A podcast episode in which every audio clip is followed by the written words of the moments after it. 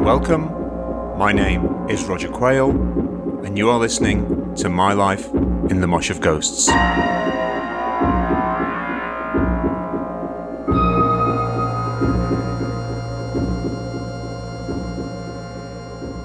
Hello there, and welcome back to My Life in the Mosh of Ghosts with me, your host, Roger Quayle, and thank you for joining me.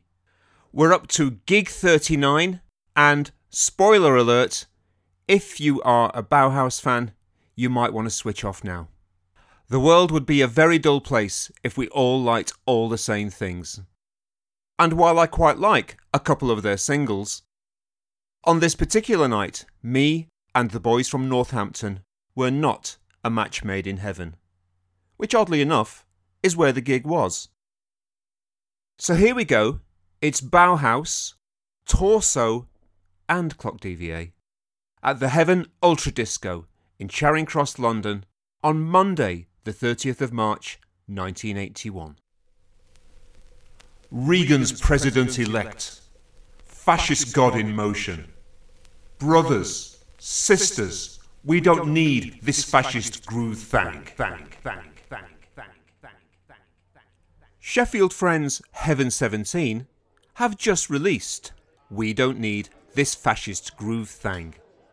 And, despite Glenn Gregory pronouncing Reagan as if it were the DI from the Sweeney entering the Oval Office, the song's message is one that fellow, young, left-wing, liberal-minded musicians like us can get behind. So when the news comes through to us, supping pre-pint gigs with some fans in the Griffin Tavern on Villiers Street, that President Reagan has been shot, the mood is somewhat celebratory. Indeed, what is more surprising to me is not that someone has attempted to kill the newly elected 40th President of the United States of America, but that Clock DVA actually have fans south of Chesterfield. Our band is back in London to play at the Heaven Ultra Disco, a gay club under the arches below Charing Cross station. Gig promoters Final Solution have started putting on shows here on Monday nights. Throbbing Gristle played at the venue just before Christmas, New Order last month, and my new heroes Pere Ubu just a couple of weeks ago. It is, in short, the new cool place to play in London. We are nominally co-headlining with Northampton Gloomster's Bauhaus, but a dance troupe called Torso is also on the bill. I quite like Bauhaus's singles, Dark Entries and Terror Couple Kill Colonel. The latter reminds me of Seconds Too Late by Cabaret Voltaire. What's challenging tonight is that we lack the army blanket security of opening for like-minded, industrial, electronic chums like the Cabs, TG or the Human League.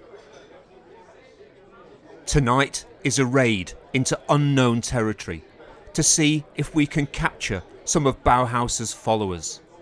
And what followers they are! Once inside heaven, all dark mat brick caverns and dim labyrinthine passages, there is more preening than in an aviary.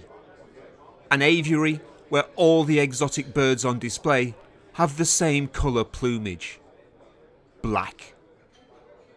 The aubergine nail varnish reservoir at Boots must have been drained dry over the weekend.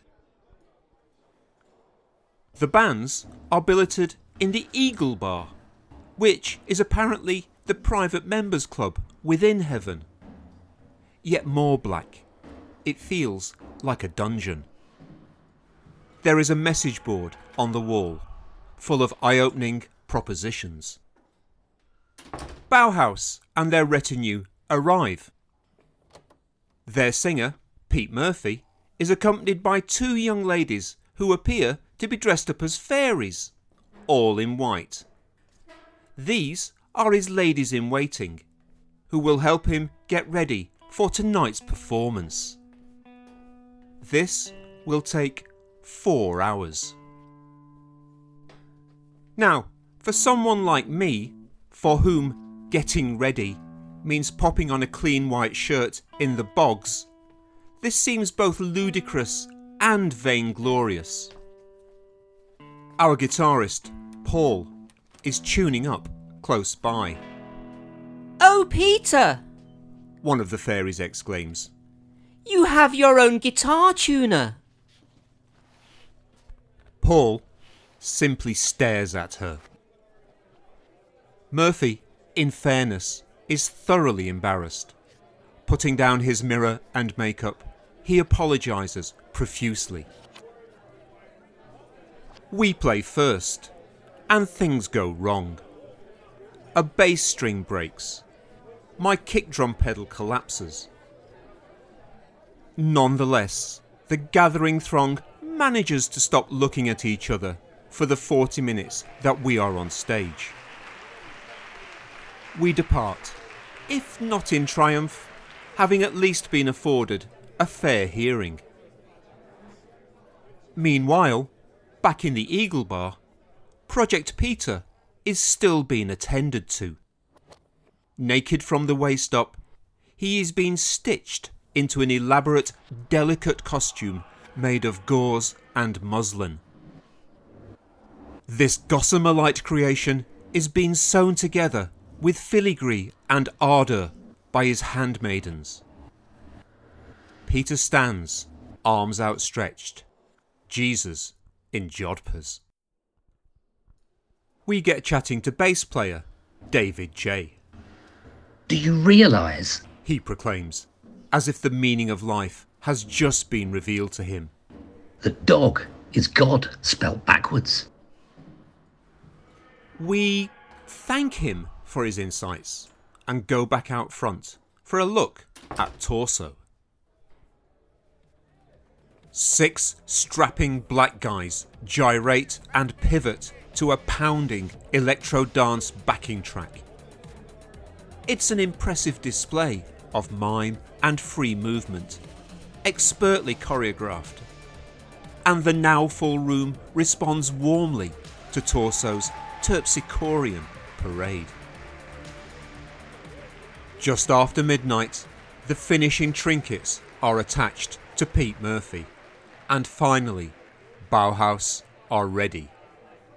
An art rock Mount Rushmore. I've never seen 4 such finely chiselled young men. Tribal, thunderous drumming is matched by rapid-fire bass playing.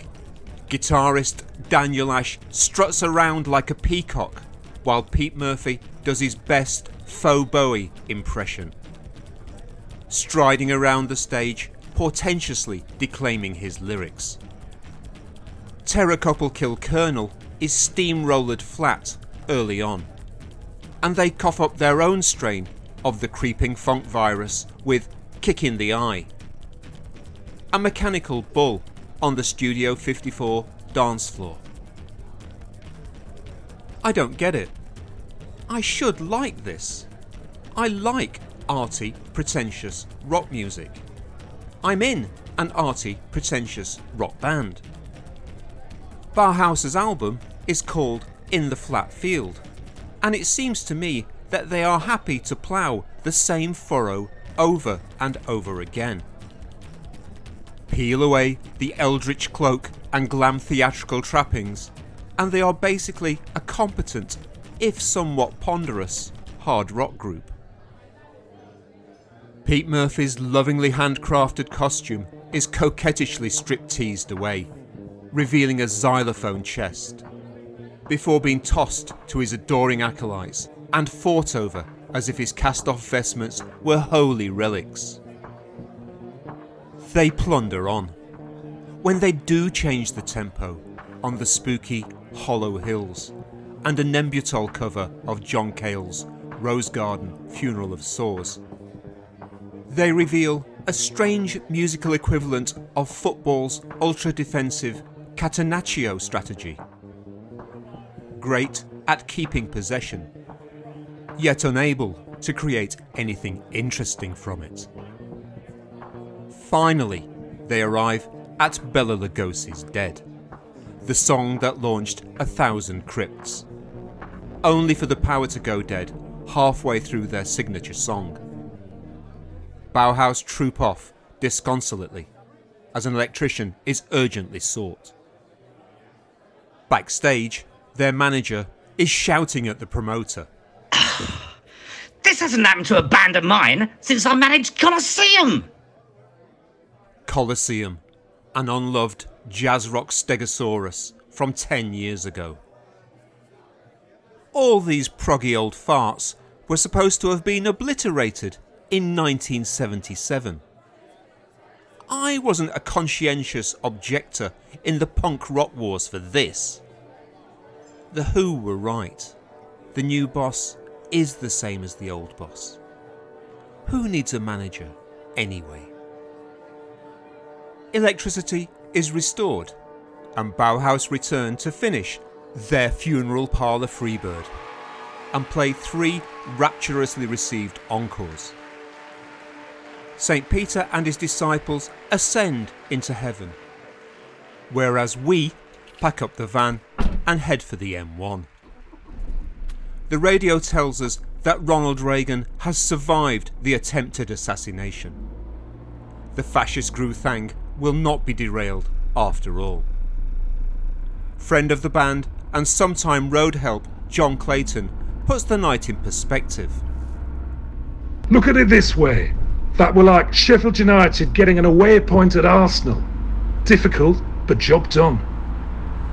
Yeah, but how come we ended up playing before Ruby Flipper? We pull in for petrol at Watford Gap Services. Bleak and cruddy on the best of days, and as welcoming as Windscale at 5 a.m. on a Tuesday morning. We're in Northamptonshire, home patch of the night's all-conquering heroes. The Blue Boar, Northampton, Bauhaus. It's all a load of cobblers.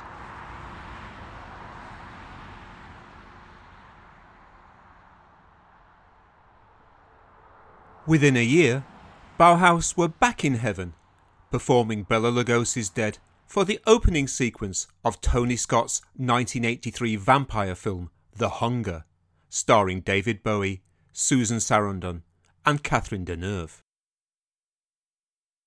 David J released a cover version of Clock DVA's 4 Hours in 1985. Thank you, David J.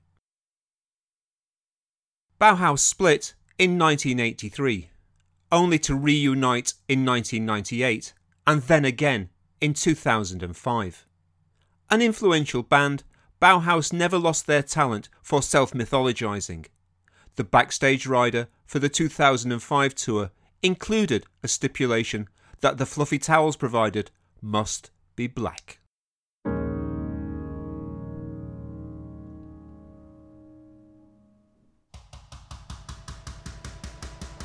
You have been listening to My Life in the Mosh of Ghosts with me, your host, Roger Quayle. Thank you to Paul Widger for the guest voices, and thank you always to Rena for the artwork and to Simon Elliott Kemp for the intro and outro music. Join me again next time for another episode from My Life in the Mosh of Ghosts. This is Roger Quayle saying thank you and bye-bye.